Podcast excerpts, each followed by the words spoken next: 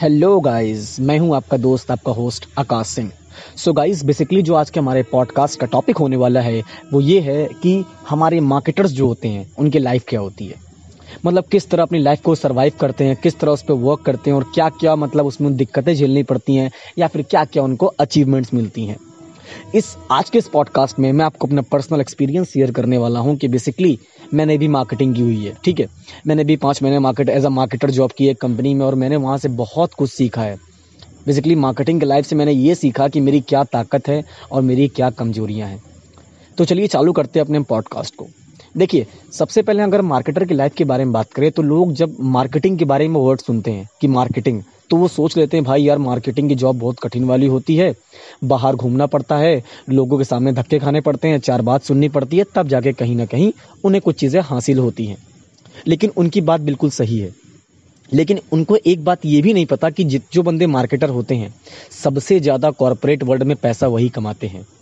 और एक आपको मैं फैक्ट की बात ये बताता हूँ कि जो बड़ी बड़ी कंपनीज के सीईओ होते हैं, छोटी कंपनीज हो गई, बड़ी कंपनीज हो गई या फिर कोई भी बड़ा बिजनेस हो गया, उसके जो चीफ एग्जीक्यूटिव ऑफिसर होते हैं वो हमेशा मार्केटिंग के बंदे होते हैं। कोई डेस्क पे बैठा कोडिंग करने वाला या फिर कोई डेस्क पे बैठा कॉलिंग करने वाला बंदा नहीं होता है, वो मार्केटिंग का बंदा होता है, वो सेल्स का बंदा होता है, जिसके पास दिमाग होता है कि किस तरह वो सिचुएशन को हैंडल कर सकता है। उसकी लाइफ एक ऐसी होती है जिसमें वो सुबह अपने घर से निकलता है मार्केटिंग के लिए और शाम को आने का पता नहीं होता है उसका ऑफिस में कितनी देर रुकना है उसका ये नहीं पता होता है, ऑफिस में उसे आना है क्या जाना है कुछ उसका लिए अंदाजा नहीं होता है। तो बेसिकली ये हमारे मार्केटर एज अ मार्केटिंग की जॉब होती है।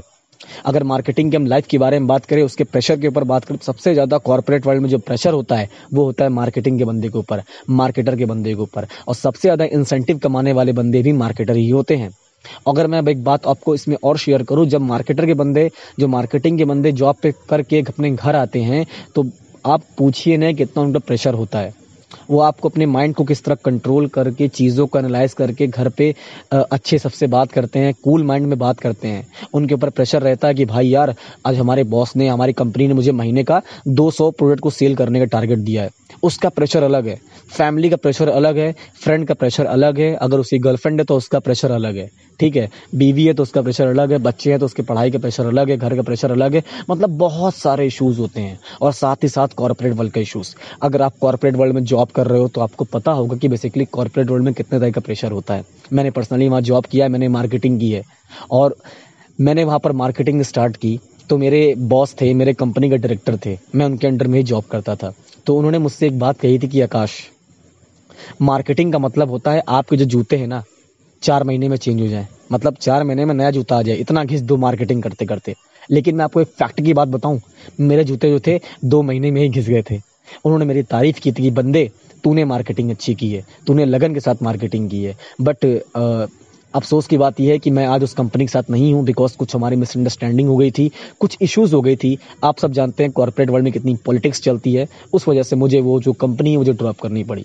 लेकिन वहाँ के जो डायरेक्टर थे उन्होंने मेरी स्ट्रेंथ निकाल के दी कि आकाश, तुम्हारे कम्युनिकेशन स्किल्स, तुम्हारे कॉन्फिडेंस स्किल्स, तुम्हारे बात करने का तरीका, तुम्हें अट्रैक्ट करने का तरीका बहुत अच्छा है, तुम्हारी मार्केटिंग स्किल्स, तुम्हारी सेल्स पेज स्किल्स बहुत प्यारी हैं, अगर तुम इसके ऊपर वर्क करोगे आगे तो तुम्हें बहुत सक्सेस मिलेगी।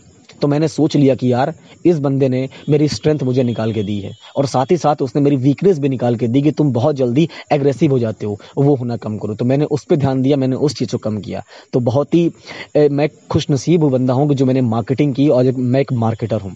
तो जैसा कि मैंने बताया कि मार्केटर की लाइफ कितनी हार्ड होती है, जितनी अच्छी उसकी लाइफ होती है उससे ज़्यादा उसकी हार्ड होती है।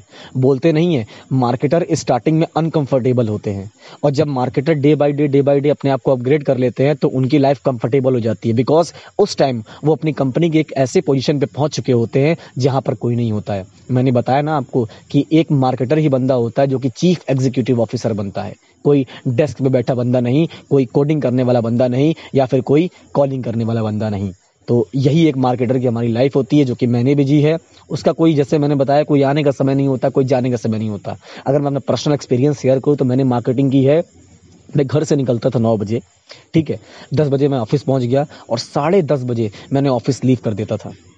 उस समय ऑफिस में कोई भी नहीं आता था, ना कॉलिंग वाली गर्ल आती थी, ठीक है, जो हमारी इनसाइड सेल्स उन्हें हम कहते हैं, ठीक है, ना हमारे सीनियर, ना हमारे मार्केटिंग मैनेजर, ना हमारे ब्रांच मैनेजर, ना हमारे कंपनी के डायरेक्टर, कोई भी नहीं आता था, सिर्फ हम मैं जाता था। और मैं जैसे ही 10:30 बजता था मैं निकल जाता था मार्केटिंग के लिए बाहर, और दिन भर मार्केटर में घूमना, सेल्स में कन्वर्ट करना, ठीक है, कोल्ड कॉलिंग करना, जो मेरी अपॉइंटमेंट्स है उनको हैंडल करना, इतने सारा प्रेशर को झेल के अगर सेल्स नहीं हुई तो उसका प्रेशर अलग कि बॉस क्या कहेंगे क्या नहीं कहेंगे।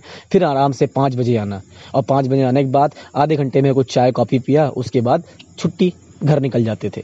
उसके बाद भी मेरे ऊपर प्रेशर रहता था कि भाई कल की मेरी सेल्स नहीं हुई, मुझे कल की सेल्स को परसों के सेल्स में ट्रांसफ़र करना है, मतलब मेरे पास परसों का 2 टारगेट हो जाता था। तो सोच सकते हैं कितना प्रेशर वाली लाइफ होती मार्केटर की। लेकिन अगर मेरी वही सेल्स हो जाती तो मेरे पास इंसेंटिव आता और साथ ही साथ मुझे प्रमोशन मिलता और साथ ही साथ मुझे बहुत अच्छी शाबाशी मिलती मेरे कंपनी की तरफ से, और आने वाले समय में हो सकता था मैं मार्केटिंग मैनेजर बनता, देन मैं ब्रांच मैनेजर बनता। तो आप यहाँ पर ईजिली देख सकते हैं कि मार्केटर की लाइफ क्या होती है।